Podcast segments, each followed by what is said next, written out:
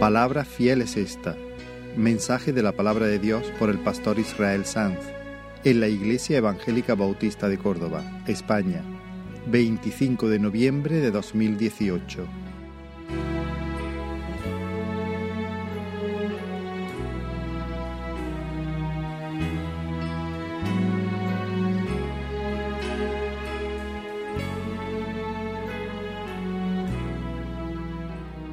Pues vamos a abrir la palabra en la carta de Pablo a Tito. Estamos en el capítulo 3, ya llegando al final de esta serie. Tito capítulo 3. Y hoy vamos a estar meditando en cuatro versículos.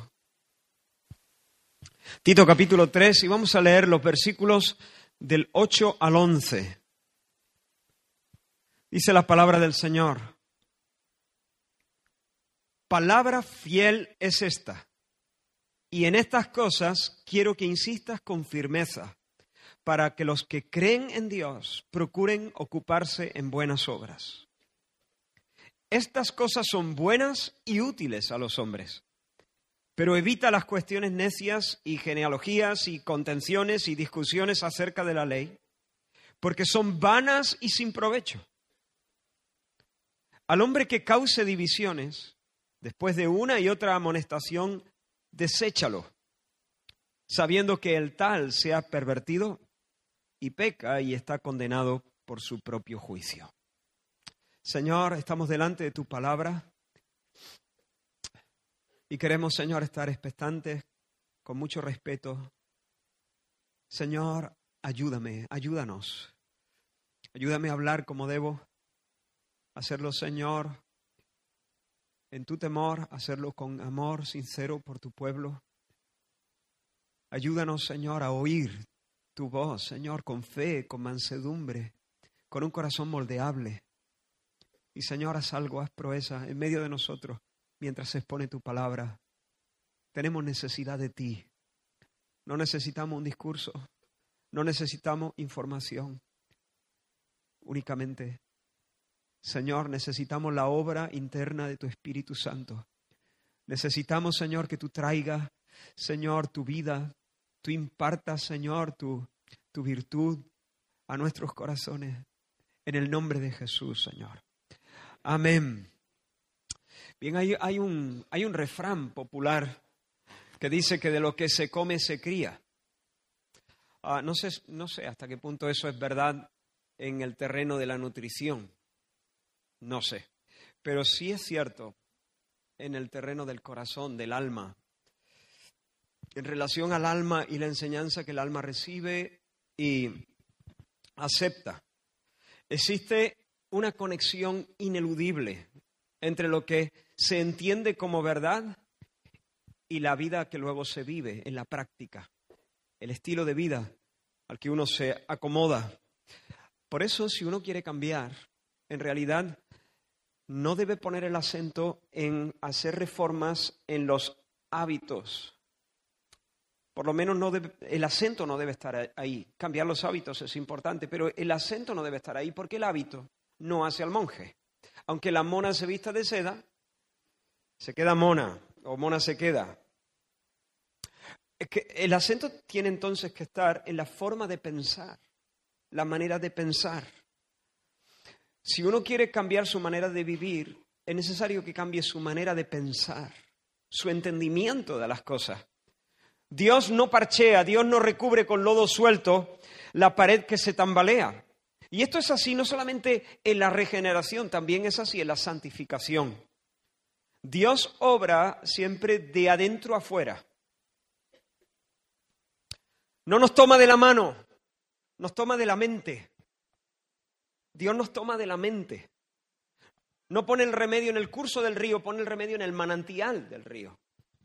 Por eso el apóstol Pablo exhorta a los romanos de esta manera, no os conforméis a este siglo, sino transformaos. No, no adoptéis los criterios de este mundo. No os amoldéis a la, a la, a la manera, al ritmo, a la forma de pensar de este mundo, sino transformaos, metamorfosis, la palabra, transformaos. ¿Cómo? por medio de la renovación de vuestro entendimiento, para que comprobéis cuál sea la buena voluntad de Dios, agradable y perfecta. Así que la manera en que Dios nos transforma, y esto es muy importante, la manera en que Dios nos cambia, en que nos transforma, no es regalándonos una experiencia extática, viene de la palabra éxtasis, no es, no es regalándonos una experiencia paranormal, sobrenatural, sobrecogedora, sino renovando la manera en que nosotros pensamos. Así Dios nos cambia. Ahora, yo no estoy en contra de que Dios nos regale una experiencia extraordinaria y sobrecogedora. Tener una experiencia con Dios en Cristo es algo precioso. Sin Cristo es algo peligroso. Pero en Cristo, ayer el pastor Martín, estuvimos en, en San Fernando, Cádiz, asistimos al culto de ordenación de nuestro hermano Jimmy Maya, que ha sido ordenado pastor para eh, servir al Señor ahí en la iglesia de Chiclana y donde luego el Señor lo ubique. Y por la mañana estuvimos haciendo como una especie de concilio de ordenación. El pastor Martín Ritzley de Málaga compartió una palabra a los que estuvimos presentes y luego eh, conversamos con Jimmy, él le hizo algunas preguntas y luego pues abrimos nuestro corazón, dimos consejo, el que quiso darlo, y oramos, bueno, y luego por la tarde fue la ordenación en sí del culto. Y él hablaba por la mañana, Martín, y comentaba que recientemente, hace unos días, estuvo con el líder de la misión para la que trabaja, la misión es Cry, el líder es Paul Washer. Se encontraron en Barcelona con él, ¿no? Y, dice que algo que le tocó de lo que dijo Paul Washer en esta ocasión es que este, nuestro hermano eh, hablaba de que siempre mencionamos, eh, hablamos de pasión por Dios, de tener pasión por Dios, amor por Dios, pero que es importante también tener cautela con Dios. Cautela con Dios. Porque Dios no es un pelele, no es un osito de peluche. Dios es fuego consumidor, dice la Escritura. Ahora, cuando nosotros estamos en Cristo, ya no, Dios para nosotros ya no es el fuego de un incendio que devora lo que encuentra a su paso. Permitidme esta ilustración, quizás no sea la mejor, pero cuando nosotros estamos en Cristo, Dios es para nosotros el fuego de una chimenea en un sentido, en el que nos podemos alegrar, en el que nos con el que nos podemos calentar y alumbrar. Pero el fuego de una chimenea sigue siendo fuego. Si te metes ahí, te calcinas. ¿Sí o no? Cuidado con Dios. Incluso cuando estamos con Cristo, en Cristo, y Dios nos dice, acerquémonos con confianza. Sí, con la misma confianza con la que enciende el fuego en tu chimenea. Y te sientas allí y lo disfrutas y te emboba, porque tiene como una mística, ¿no? Y te quedas allí una horita mirando el crepitar del fuego, pero el fuego sigue siendo fuego. Hay que quitarse el sombrero delante de Dios y presentarle nuestro respeto. Ahora, me he ido un poco, pero yo estaba diciendo que yo no estoy en contra de ninguna de, las experiencias extraordinarias, extáticas, sobrecogedoras eh, con Dios. Si el Señor nos las quiere regalar, bendito sea su nombre, las queremos todas. Pero no es eso lo que nos cambia. Dios nos cambia renovando nuestro entendimiento. Así nos cambia Dios. Lo que nos cambia no es asistir a la multiplicación de los panes y de los peces. Lo que nos cambia es entender lo de los panes que es diferente. ¿Recuerdas? A Jesús había multiplicado los panes y los peces, había dado de comer a una enorme multitud de personas. Luego despide a sus discípulos, le dice que vayan a la otra parte del lago. Ellos se montan en la barca, pero él se queda aquí despidiendo ahora a la gente. Y cuando sus discípulos están atravesando el lago, se desata una furiosa tormenta. Y Los discípulos están remando en medio de la noche con gran dificultad. Y de repente, hermano, ¿qué pasó? Ven a Jesús caminar sobre las olas, acercarse a la barca y ponerse a la altura de la barca. Le faltó silbar al Señor. Y quería adelantárseles, dice la escritura. ¿Te imaginas esa escena? Y entonces los discípulos tuvieron miedo porque pensaron que era un fantasma. Pero entonces él los calmó y les dijo, no temáis, yo soy. Enseguida se subió a la barca, luego se calmó el viento y las olas y la barca llegó a la otra orilla. Y dice la escritura, o lo leo literalmente, y ellos se asombraron en gran manera y se maravillaban. Así que estaban en shock, en shock. Estaban conmocionados, estaban flipando, estaban alucinando, estaban con la boca abierta, sorprendidos, sin aire, estupefactos. ¿Por qué? Sigo leyendo. Y se maravillaban porque aún no habían entendido lo de los panes, por cuanto estaban endurecidos sus corazones. Es decir, habían visto el milagro, habían tenido una experiencia sobrecogedora con Dios. Dios, Jesús, de la nada había alimentado a una multitud de personas, pero es que tener este tipo de experiencia no nos cambia. Lo que nos cambia es entenderlas, de tal manera que nuestro, nuestra mente abraza la verdad y se conforma a la verdad. Lo que nos cambia de veras es entender lo de los panes, no asistir al milagro de los panes. ¿Qué es lo de los panes? Pues lo de los panes es que Jesús es Emanuel, que Él es Dios con nosotros, que Él es el Jehová que puso mesa en el desierto y que vuelve a poner mesa en el desierto. Él es quien pastoreó a Israel en el yermo y le dio a beber agua de la roca. Él está aquí presente en medio de nosotros para pastorearnos, como se nos decía hace un momento. Él es Dios con nosotros, por nosotros, a nuestro favor. Eso es lo de los panes. Y cuando yo entiendo lo de los panes, entonces puedo disfrutar que Jesús se me ponga a la altura en medio de la tormenta, pero no me voy a quedar estupefacto, maravillado, asustado, no voy a gritar de miedo diciendo un fantasma, no. He entendido lo de los panes. Y si Él es Emanuel, Él puede alimentar a una multitud, Él puede caminar sobre el lago cuando quiera.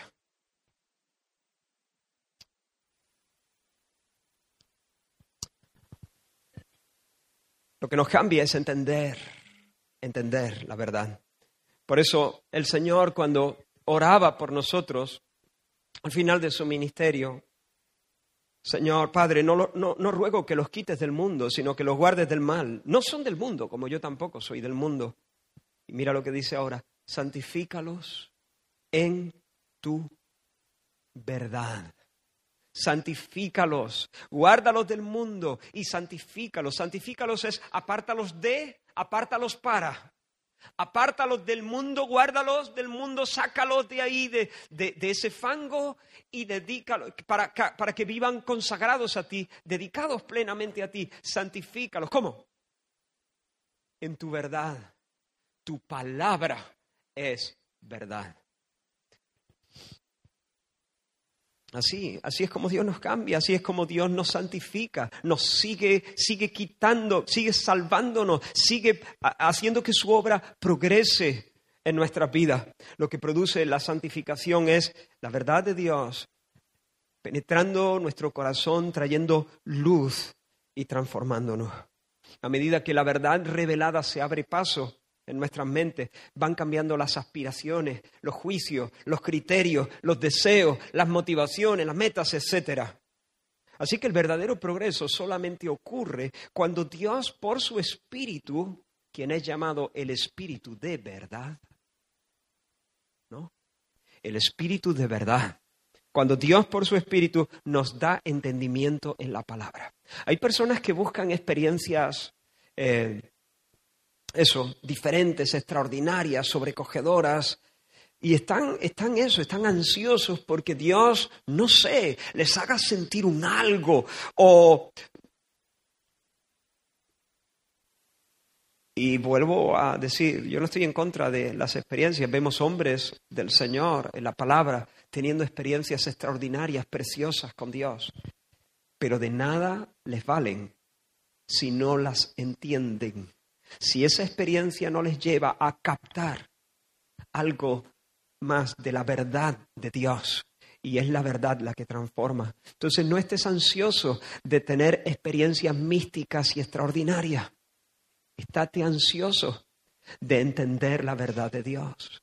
Por eso, lo he dicho algunas veces, lo vuelvo a repetir, hay personas que se mutilan a sí mismos para oír las predicaciones. ¿Por qué? Porque están esperando una frase elocuente, están esperando una sensación, están esperando que en algún momento el predicador les toque la fibra más sensible y tengan un escalofrío interior de su alma. La mayoría de las veces el Señor no opera de esa manera. La mayoría de las veces la bendición viene después de aplicarse a entender la verdad expuesta, los argumentos, a pensar, a meditar en ella, a entender lo que se está diciendo. Y aquello viene a ser un alimento verdadero para el alma que produce vigor, fuerza, salud en el corazón del creyente. Ruego que podamos ser así como congregación. No, estés esperando eh, una, una frase que sea como una especie de latigazo emocional. Proponte a entender. Cuando leas la Biblia, haz lo mismo. No estés esperando encontrarte, toparte con un pensamiento que de repente eh, estalle y, y, te dé un revolcón en ese sentido. Sino entiende, aplícate, esfuérzate. Porque es la verdad objetiva la que cambia el corazón.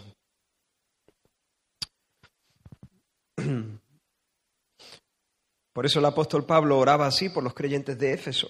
No ceso de dar gracias por vosotros, haciendo memoria de vosotros en mis oraciones para que el Dios de nuestro Señor Jesucristo, el Padre de Gloria, os dé espíritu de sabiduría y de revelación en el conocimiento de Él, alumbrando los ojos de vuestro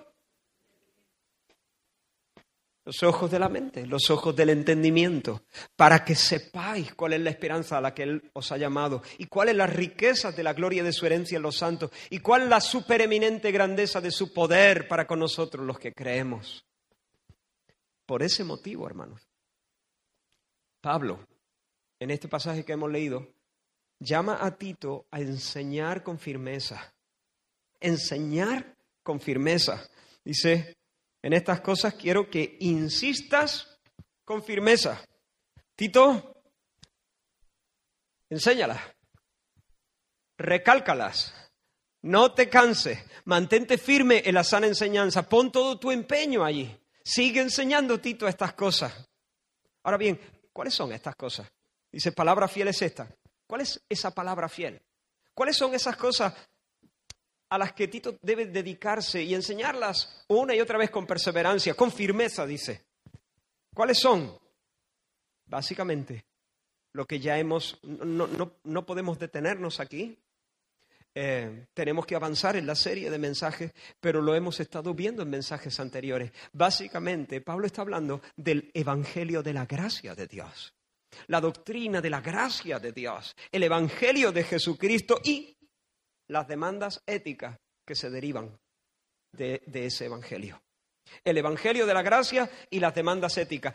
Hay dos grandes eh, párrafos em, en esta carta y los voy a juntar, los voy a acoplar, por así decirlo, porque entiendo que resumen la esencia de estas dos cosas, el Evangelio de la gracia y las demandas éticas que se derivan del Evangelio de la gracia. Ahí voy en el capítulo 2, versículo 11, porque la gracia de Dios se ha manifestado para salvación a todos los hombres.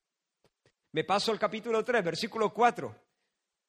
Pero cuando se manifestó la bondad de Dios nuestro Salvador y su amor para con los hombres, la gracia se ha manifestado, nos salvó.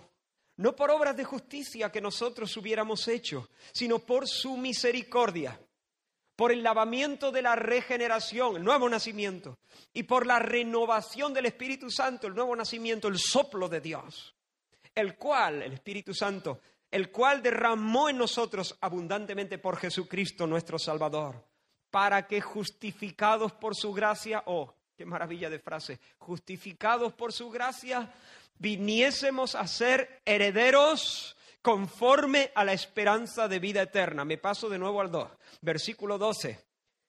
Y esa gracia salvadora ahora nos enseña qué? Enseñándonos que renunciando a la impiedad y a los deseos mundanos, vivamos en este siglo como sobria, justa y piadosamente, aguardando la esperanza bienaventurada y la manifestación gloriosa de nuestro gran Dios y Salvador Jesucristo, quien se dio a sí mismo por nosotros para redimirnos de toda iniquidad y purificar para sí un pueblo propio celoso de buenas obras. Allí, en esos textos, está contenida la esencia de lo que decimos, el Evangelio y las demandas éticas, la santidad que se debe, que se espera en alguien que ha experimentado la gracia salvadora del Señor. Dios nos ha salvado en Cristo por su gracia. Y ahora debemos vivir como Dios manda. Pero no solo eso, ahora queremos vivir como Dios manda porque Él nos ha cambiado por dentro, ha cambiado nuestros gustos, nuestros apetitos. No solamente ahora perseguimos la santidad porque debemos perseguirla. No solamente perseguimos la santidad, preferimos la santidad. Preferimos la santidad. No solamente porque queremos librarnos del fuego del infierno, sino porque ese es el estilo de vida que nos gusta. Por supuesto, hay tentaciones. Por supuesto, nuestra carne y los restos de pecado todavía eh, mm, atraen nuestras, eh, nuestra, nuestra concupiscencia. Son pasiones que todavía nos atraen, nos seducen. Pero en el fondo, nosotros no solamente debemos vivir como Dios manda, es que queremos vivir como Dios manda. Y no solamente eso, es que además que... Exacto. Podemos vivir como Dios manda. Debemos queremos, podemos vivir como Dios manda, porque Dios es el que produce. ¿He mencionado alguna vez este texto? Sí, ¿no? Es el que produce el querer y el poder por su espíritu obrando en nosotros. Salvos por gracia, salvos para vivir vidas como Dios manda. Salvos no por obras, salvos para obras para vivir de una manera agradable, para hacer lo que le agrada a Él. Tito, esa palabra, ese evangelio y esa santidad que se deriva de esa buena noticia, trae salud al alma. Tú predica eso, no te muevas de ahí, enséñalo, insiste. Es una palabra fiel, es una palabra verdadera, es una palabra buena, es una palabra útil. No te muevas de ahí, enséñala, enséñala, enséñala, enséñala. Es una palabra fiel, es una palabra hermosa, es una palabra eficaz para adelantar la obra de Dios en el corazón de los suyos. Mirad, hermanos, cuando el alma se llena de estas cosas, cuando persevera en ellas, cuando el ojo de nuestra, nuestro corazón, cuando los ojos de nuestro entendimiento se concentran en estas cosas, el corazón se cura. La sana doctrina sana. La sana doctrina cura. El corazón se endereza. El corazón madura. Cuando los creyentes reciben esta palabra con mansedumbre, crecen y llevan fruto y tienen vidas vigorosas y experimentan una creciente libertad y un gozo creciente y una mayor confianza con Dios y delante de sus semejantes, una mayor confianza en su testimonio. Cuando esta palabra, cuando esta enseñanza ocupa nuestra mente, nuestro corazón, la iglesia no puede estar ociosa si estas cosas están en vosotros. No os dejarán estar ociosos Estaremos orientados a hacer la voluntad del Señor. Estaremos ocupados en buenas obras. Un cristiano ocioso es un cristiano que no, entiende, que no ha entendido bien. Es casi una contradicción de términos, porque cuando entendemos el Evangelio y las demandas éticas que se derivan, no podemos estar ociosos, tenemos que estar activos, tenemos que estar caminando en línea recta para cumplir los, los propósitos de Dios es algo que nos constriñe, nos obliga y queremos ser obligados, nos seduce y queremos ser seducidos. Cuando una iglesia abraza estas enseñanzas, será una, una, iglesia sana, una iglesia fértil, una iglesia que es sal que sala, luz que alumbra sobre el candelero. Pero mira lo que Pablo le dice a Tito, Tito. Pero hay enseñanzas que no sirven sino para distraer. ¿Lo ves ahí? Estas cosas son buenas y útiles a los hombres, pero, versículo 9, pero evita cuestiones necias y genealogías y contenciones y discusiones acerca de la ley porque son vanas y sin provecho. Lo único que hacen es distraer, están huecas, no tienen poder para edificar al pueblo del Señor. Al comienzo de esta serie dijimos que en Creta se habían introducido falsos maestros, no sé si lo recordáis, y lo que enseñaban eran básicamente no grandes mentiras, eran tonterías. Tonterías que no edifican, eh, eh, general, eh, sobre todo, estos falsos maestros provenían del el ala judía y ofrecían un conocimiento basado en una mezcla de regulaciones y de mandamientos de hombres, mitos judaicos que se elaboraban a partir de genealogías y de los patriarcas o de diferentes héroes bíblicos y que no eran sino especulaciones fantásticas, historietas que luego tenían un fin moral y sobre esa base eh, pues se construían, eh, se alambicaban algunas enseñanzas para los creyentes. Y Pablo les dice, pero bueno, pamplinas, tonterías, una suma de ceros, naderías. Eso no tiene ningún potencial para hacer el bien al pueblo del Señor. Lo que ellos enseñan no sirve de nada. Historias de hadas y de unicornios, historias ficticias, a partir de un número, de una clave, de, una palabra allí escondida. Esto no promueve la gloria de Dios, esto no promueve la salud ni fomenta la vida santa. Es una retaíla de, de eso, de enseñanza sin valor. ¿Tú te sientas a escucharlo a ellos? y cuando sales, tu alma sigue tan flaca como entró. Sí, tu cabeza como un bombo. Tiene un montón de información. Luego puedes presumir con la gente a que tú no sabes esta historia, esta genealogía. Mira, esta palabra clave que se repite 50 veces aquí. Y si tú sigues una, una secuencia numérica multiplicado por 3 dividido por 2, te encuentras que ningún provecho para el alma. ¿No soy mejor marido? ¿No tengo una pasión más grande? ¿No tengo una devoción más grande por, por el Señor? ¿No tengo más cautela con Dios? ¿No tengo más celo por la salud de mi hermano o por la salud de la congregación? ¿No tengo un peso renovado por la salvación de los que no le conocen? No hay santificación, no hay verdadero beneficio, no hay progreso, no hay renovados deseos de gloria, honra e inmortalidad. Lo único que tengo es información con la que puedo presumir, bueno, puedo presumir delante de todos los que sean tan frikis como yo. Porque habrá gente que sabiamente me dejará contar mi historia pues al aire. Estos maestros solamente producen sabiondos, pero no adoradores. Son charlatanes, son palabreros, hablan mucho, pero no dicen cosas de peso, de valor. Y es verdad, tal vez no, no, no están eh, difundiendo grandes mentiras, grandes herejías, pero, pero porque solamente entienden de trivialidades que son inútiles, a la larga, a la postre, hacen el mismo mal. Todo el tiempo invertido en escuchar ese cóctel de enseñanza es tiempo perdido.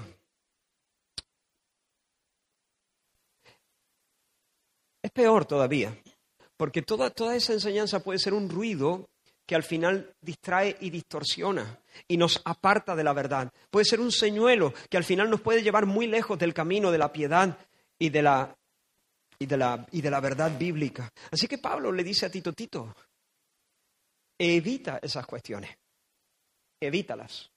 Date la media vuelta y olvídate de ella.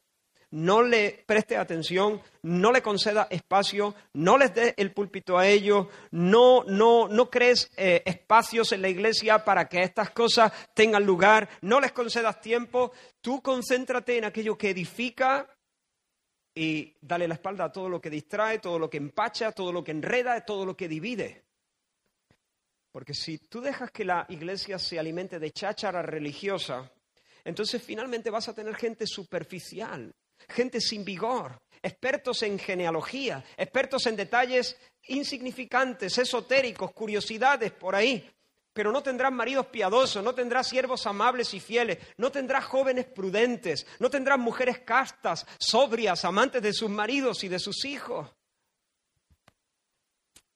Hermanos, el asunto este es de vital importancia. Y tan importante es que Pablo le dice a Tito, Tito, si hay por allí alguien que está, os remito al versículo 10, al hombre que cause divisiones, esa es herejía, dice, después de una y otra amonestación, deséchalo. Es decir, si hay alguien ahí que está enseñando el error y seduciendo a otros con sus argumentos, no mires para otro lado. Actúa. Actúa. Actúa con amor. Por supuesto. Faltaría más. Cualquier actuación que nosotros hacemos debe ser una actuación en amor. Todo lo que no es amor es contrario al Espíritu de Dios. Siempre amor. Pero el amor obliga a pararle los pies a esta persona.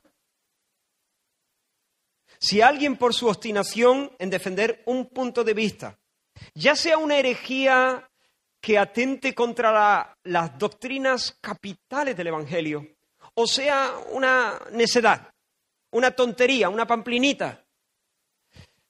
Claro, las doctrinas, o sea, las herejías que atentan de forma agresiva contra las principales verdades del Evangelio, claro, destruyen de una manera mucho más rápida. Pero las pamplinitas, las necedades, esa retaíla de curiosidad esotérica, aunque es verdad que parece que no atentan con tanta agresividad, si tú las dejas permanecer ahí, como he dicho ya, distraen, no están quizá negando directamente la verdad, pero la están ocultando, porque están llamando la atención hacia otra cosa que no es la verdad. Están girando el foco y poniendo el acento en algo que no es verdadero evangelio, verdadera palabra de Dios revelada. Y a la larga, el corazón se apoca, se encanija y la vida espiritual va muriendo de la iglesia. Por tanto, si hay alguien ahí obstinado en defender su punto de vista, y en esa actitud empieza a promover facciones o partidos o divisiones, y se mueve sin estar sujeto a la verdad apostólica y al liderazgo bíblico establecido por el Señor en la iglesia local, y está enseñando otras cosas y promoviendo otros énfasis y creando un mal ambiente un ambiente lleno de suspicacia o de desconfianza o de discordia, inquietud, ponle freno, Tito. Ponle freno. Amonéstale solemnemente, llámale la atención. Dile, en principio hay que decirle, hermano, no es así. Te voy a exponer más claramente el consejo de Dios. Esta, esta cosa es contraria a la verdad. O esta cosa es, son especulaciones no tiene un, fundamento bíblico, no se arraiga en el suelo de la escritura. Y estas cosas lo único que van a hacer es em, desequilibrarnos, distraernos, eh, robarnos eh, la atención de las cosas que son verdaderamente vitales para la iglesia. Así que no sigas por ahí. No estés enseñando estas cosas porque te estás haciendo daño a ti mismo y estás trayendo perjuicio a la iglesia del Señor. Con ternura, con cariño, con franqueza, con transparencia, con lágrimas en los ojos, si hace falta, con mucho respeto, con, con mucha paciencia, con mucha esperanza de que el hermano diga, uy, pues de verdad, hermano, yo pensaba, de verdad, que yo pensaba que, que esta era una palabra buena, provechosa, y yo lo estaba haciendo con limpia conciencia, pero mira, no había pensado en esto. No te preocupes, hermano. Ya está, pero simplemente, eh, bueno, te lo digo porque esto, insisto, va a hacerte daño a ti, te va a distraer y va a distraer a otro y, y vamos a estar enfatizando en cosas que, ¿ves? Pero ¿qué pasa si el hermano se obstina? ¿Qué pasa si dice, como que no voy a enseñar yo esto? ¿Se cree este para decirme a mí lo que yo tengo que creer y que, lo que yo tengo que enseñar? No tenemos libertad de expresión en la iglesia.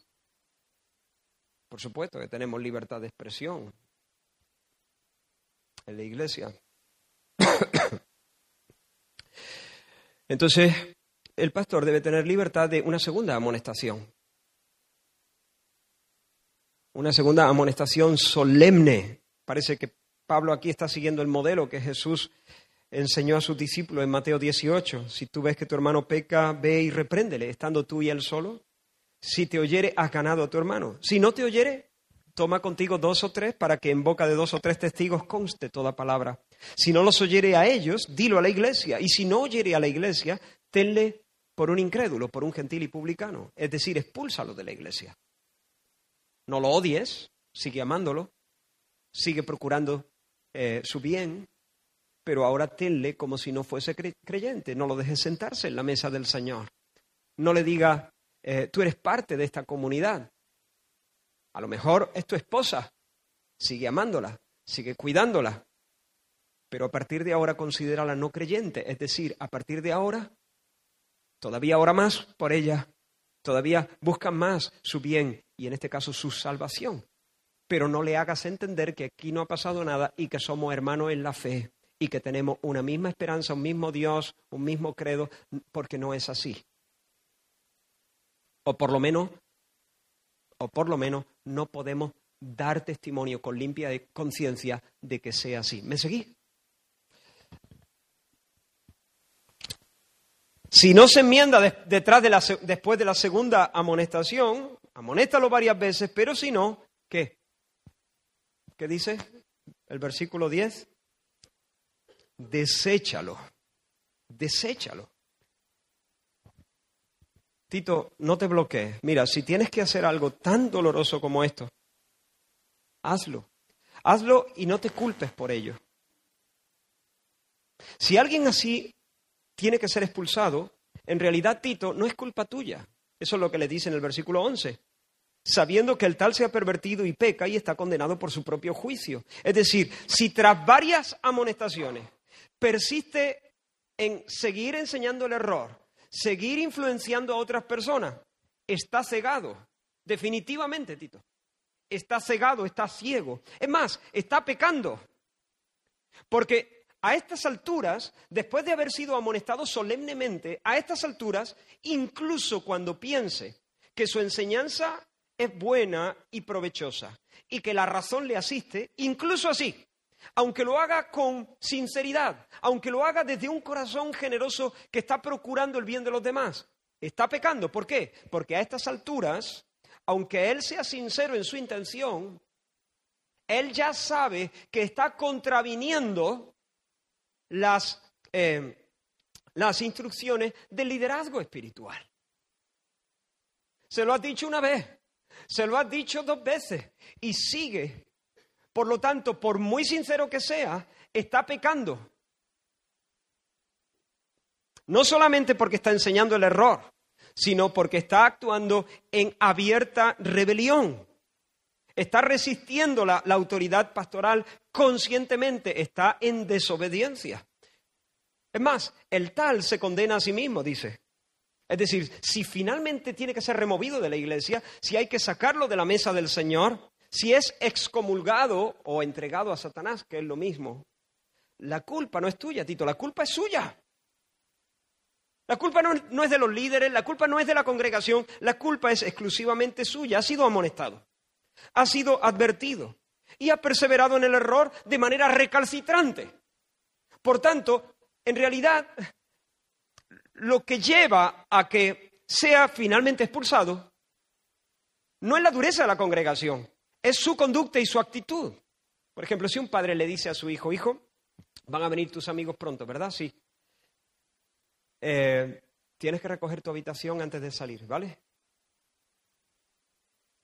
Si no recoges tu habitación, cuando vengan tus amigos, no vas a poder irte con ellos.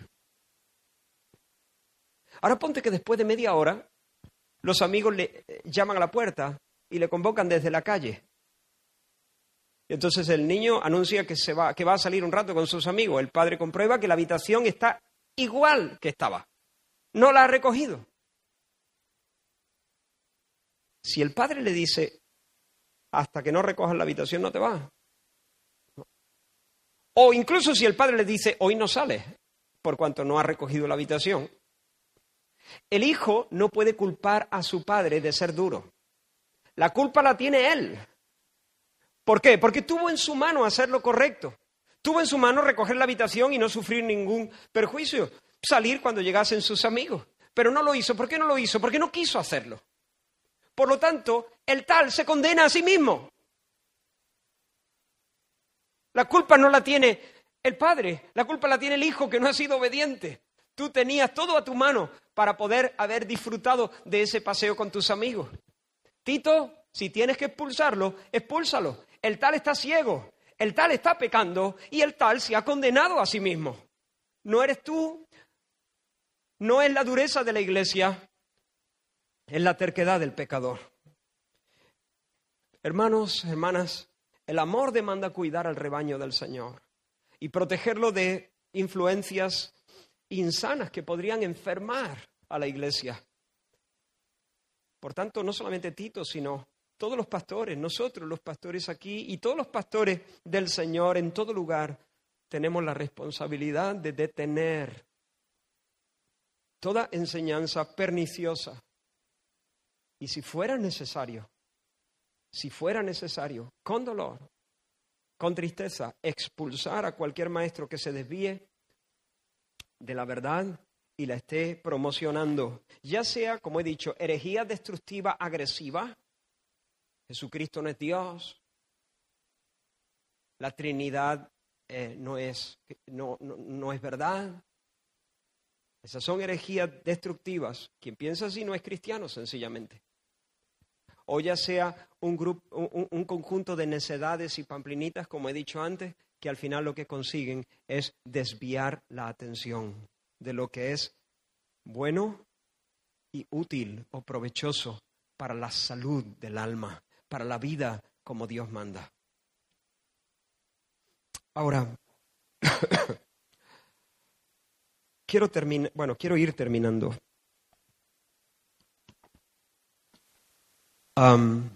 trayendo una serie de aplicaciones, una serie de aplicaciones que creo que son oportunas para la iglesia. Gracias a Dios.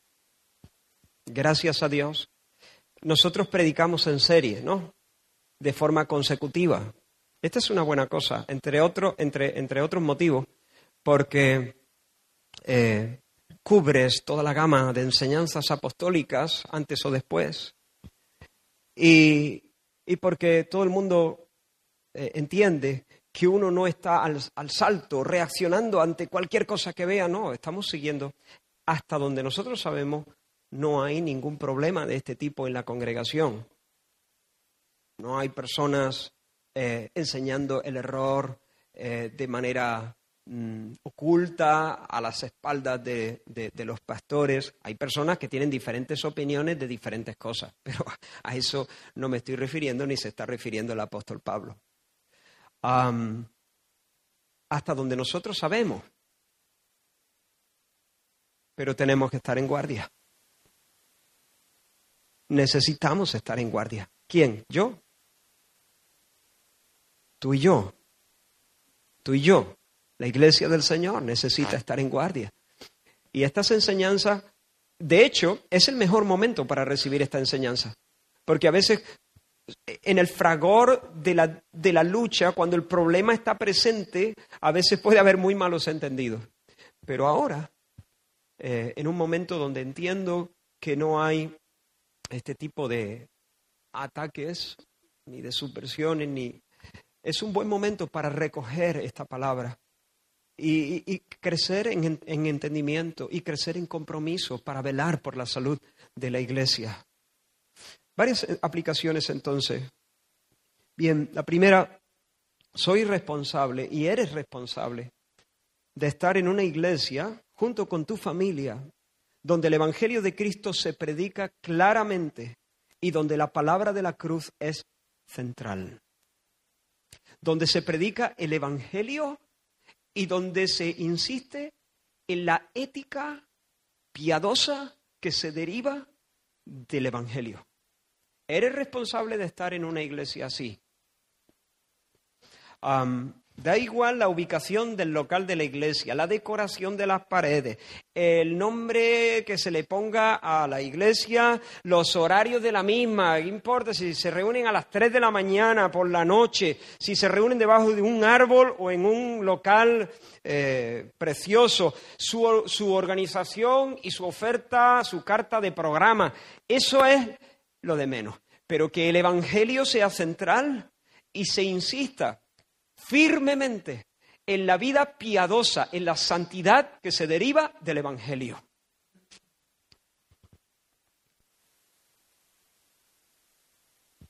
Pero en una iglesia que enseñan herejía o que enseñan naderías o mm, pamplinas o cosas, especulaciones, ¿no? Por ejemplo, muchas iglesias se distrajeron, y este es mi juicio, sobre este asunto con lo que yo he llamado la guerra espiritual de las galaxias. Y está bien, algunas de una forma más o menos sana insistieron en algunas cosas que son muy ciertas de la escritura. Hay una batalla con demonios. Vale. Pero luego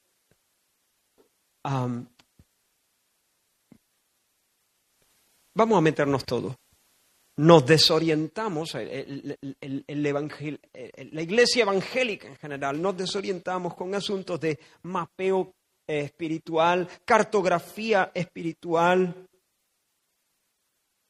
escalafones de demonios, rangos,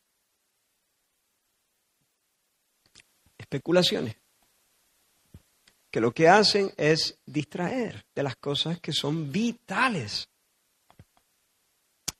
soy responsable de estar en una iglesia donde el Evangelio de Cristo sea el centro y donde se insiste en la santidad, en que los cristianos deben andar como Él anduvo, en el poder de la vida santa, en el poder de una vida nueva, mortificando el pecado, andando en santidad. Segundo, soy responsable de mantenerme fiel al mensaje del Evangelio. No solamente asistir a una iglesia, fiel, sino mantenerme yo mismo fiel al mensaje del Evangelio y cerrar mis oídos, atentos aquí, cerrar mis oídos, dar la espalda a cuentos, cosas que son vanas y sin provecho. Y hermano, os ruego, mira, es, es muy fácil ser malinterpretado al decir lo que voy a decir. Yo espero que seáis generosos y penséis lo mejor. Cuidado con Internet. Cuidado con Internet. No, no. No os metáis allí para comer todo lo que os viene a la mano. Hay tanta tontería. Hay algunas doctrinas muy peligrosas, pero hay mucha tontería, mucha cháchara. Ahora, es fácil malinterpretar lo que estoy diciendo porque alguien puede pensar que yo tengo el afán de controlar lo que tú lees. Yo no tengo el afán de controlar lo que tú lees, pero sí me importa mucho lo que tú comes. Honestamente, me importa muchísimo. Porque lo que tú dejas entrar en tu mente y abrazas en tu corazón es lo que va a determinar tu manera de vivir. Igual que una madre se preocupa de lo que su hijo come, en lo natural, en lo físico, nosotros debemos estar preocupados de lo que comemos unos y otros. Hay un montón de maestros en Internet. Ten mucho cuidado con dejar entrar a, ese tipo de cosas en tu corazón. Aplica tu corazón, mira hermano, aplica tu corazón a la enseñanza que se da en esta iglesia. Nosotros no somos los mejores predicadores, pero nosotros estamos predicando el Evangelio. Sin ninguna soberbia y sin ningún... Estamos predicando el Evangelio, estamos predicando la palabra del Señor, estamos predicando la sana doctrina, estamos poniendo un esfuerzo grande, un trabajo importante, una cantidad de trabajo importante para ocupar este lugar y enseñar la sana doctrina, que necesitamos crecer, claro, que necesitamos comprender mejor las cosas, por supuesto. Y por eso nos esforzamos en el estudio. Pero hay suficiente mm, enseñanza en la iglesia y ocasionalmente uno puede recurrir, eh, evita cualquier comezón de oír. A veces no es tanto una necesidad espiritual, sino una codicia del orgullo. A veces no es tanto una necesidad espiritual de nutrirse. Tenemos comida y estamos de hecho empachados, pero seguimos buscando curiosidades y cositas. A veces, hermanos, no siempre, cada uno debe examinar si esto te, te da a ti o no te da. Pero a veces no es tanto una necesidad de nutrirse, no es tanto una guía, un pastoreo del espíritu que te lleva a pastos verdes. A veces es una codicia del orgullo, quiero saber más. ¿Para qué? ¿Para adorar mejor? No, para saber más. Ten cuidado con esa comezón de oír. Pablo hablaba de gente que siempre está aprendiendo y nunca pueden llegar al conocimiento de la verdad. Esas mujeres que tienen comezón, eh, hablaba de ellas, ¿no? ¿no? No es que eso sea solamente mujeres, pero él hablaba de esas mujercillas cargadas de pecado que, que, que siempre están aprendiendo y nunca llegan al conocimiento de la verdad. ¿Por qué? Porque siempre están picoteando de genealogía y, cuento y, e historia eh, y especulaciones y todo ese tipo de cosas. Saben un montón, pueden escribir una enciclopedia, pero nunca pueden llegar al conocimiento de, la verdad. Toda su, su, sabiduría, bueno, no se le puede llamar, todo su conocimiento no les ayuda a adorar al Señor y a cantar a su nombre mejor y a vivir de una manera más pura, más limpia, con más pasión por Dios, con más cautela por Dios.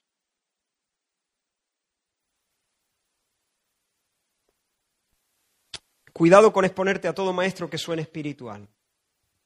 Hermano, por favor, eh, recoge esta palabra. Conténtate con la dieta que, que damos. Y luego hay buenos libros y hay algunos enlaces buenos, con buenas predicaciones, y yo estaré encantadísimo de recomendarte unas cuantas. Pero mm, evita meterte... Algún día a lo mejor podemos apartar un tiempo en un cafelito que nos tomemos como iglesia y podemos hablar de esto con más detenimiento. Porque luego puede ser que estamos comiendo, picando de aquí y de allí, escuchando a este y escuchando al otro, y al final se nos hace un cacao. Creemos una cosa y la contraria. No sabemos atar los, los cabos. Estamos al final pues como, como un haste en una noria, que ya no sabemos si estamos eh, del, derecho o del revés. Hermanos, seamos prudentes en este sentido. Otra más.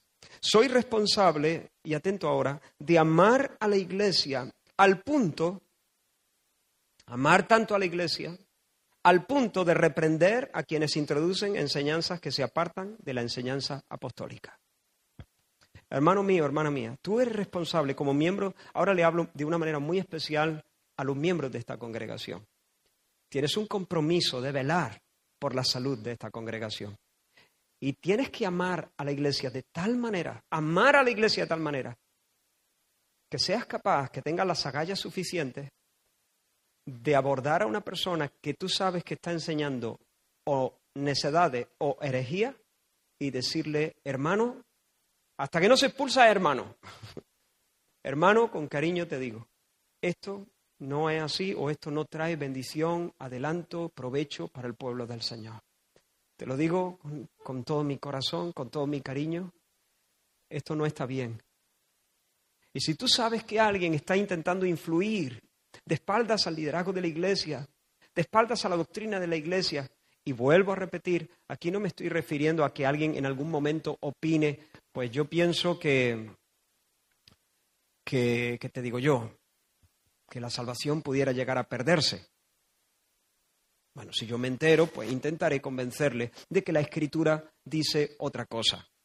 Pero eh, no me estoy refiriendo a eso. Ahora, si tú sabes que está organizando un grupo de hogar para enseñar eso en contra de, o que está enseñando acerca de la genealogía perdidas del Antiguo Testamento y las raíces judaicas del pueblo y el uso del talit como manto de oración, porque hay una unción especial bajo ese manto para orar, entonces ve y repréndele.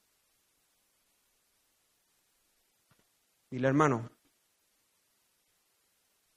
la versión corta, ¿vale? Tú luego ya lo adornas, eh, eh, le, pones los algodones y todo.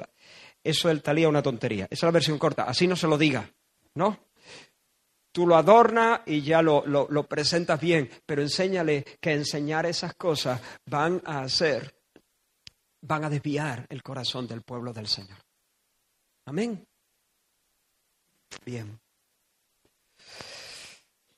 Otra más, soy responsable de colaborar con los pastores, velando por el rebaño y denunciando cualquier influencia nociva, cualquier conato de división.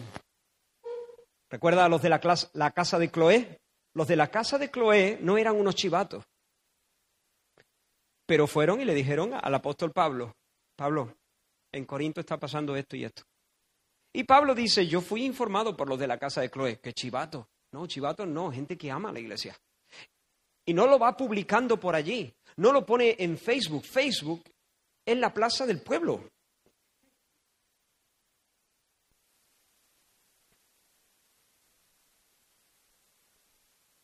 Se lo dijeron a Pablo, que es quien tenía autoridad sobre esa iglesia.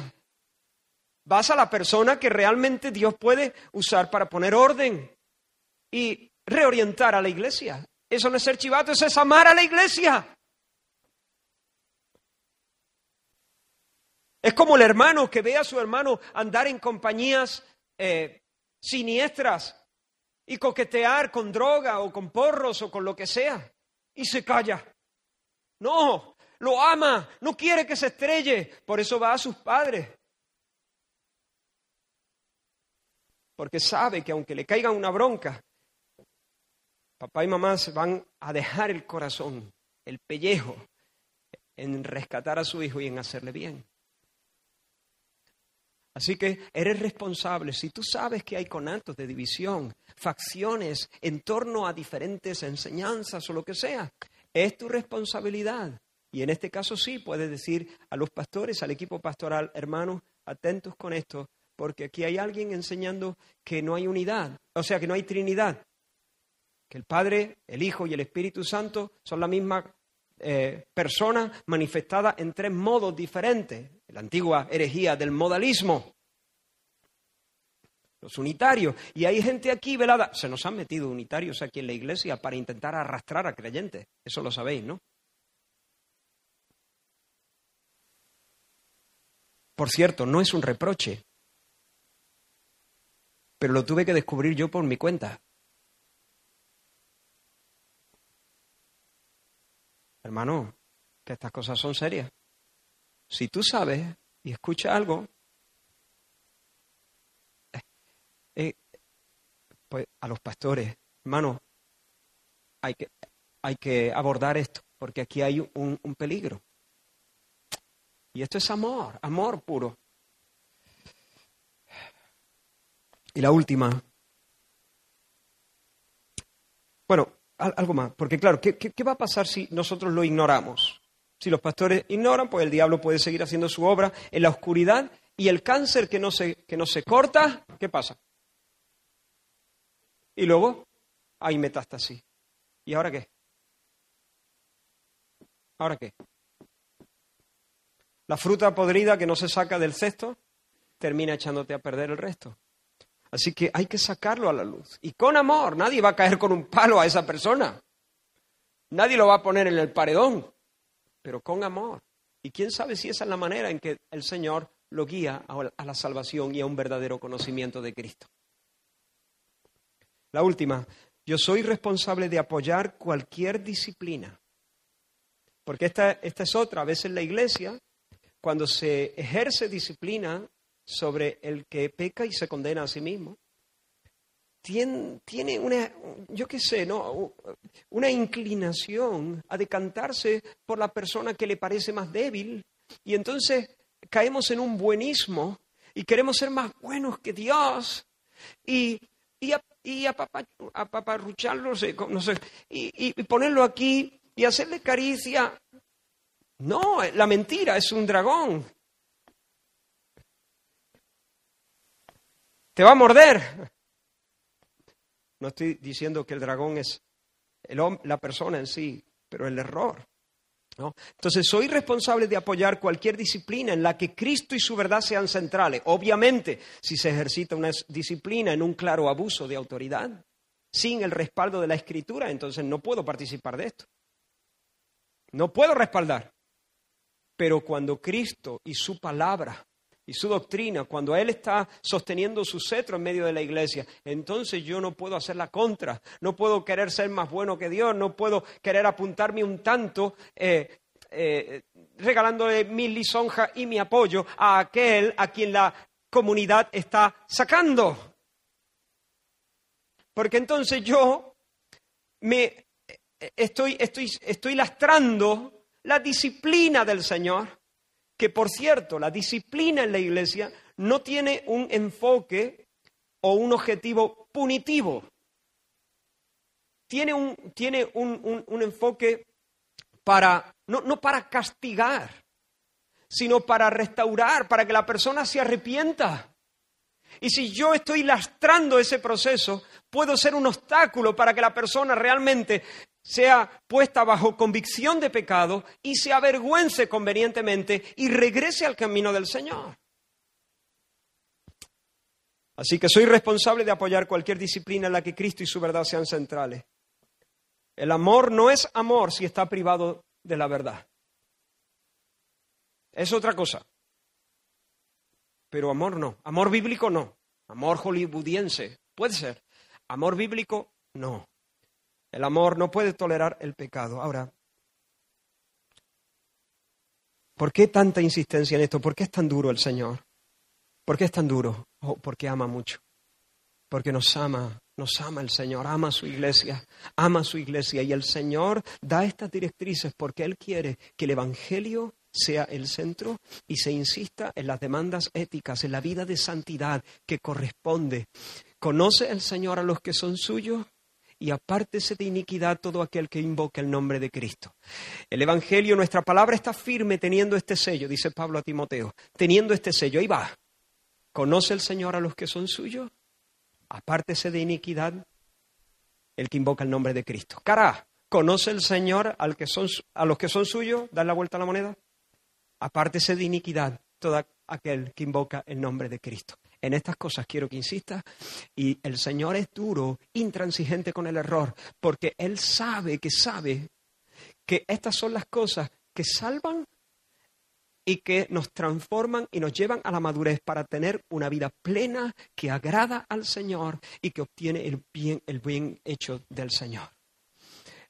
No quiere que nos distraigamos si el Señor fuese laxo en este asunto, si dice, bueno, si está allí, bueno, tampoco podemos callar la boca a todo el mundo, todo el mundo tiene derecho a hablar, bueno, intentar no hacerle mucho caso, pero tampoco seáis muy, muy antipáticos, eh, de cuando en cuando le dais el púlpito, así en una reunión menor, y que diga su cosa, y luego eh, vosotros ya lo importante.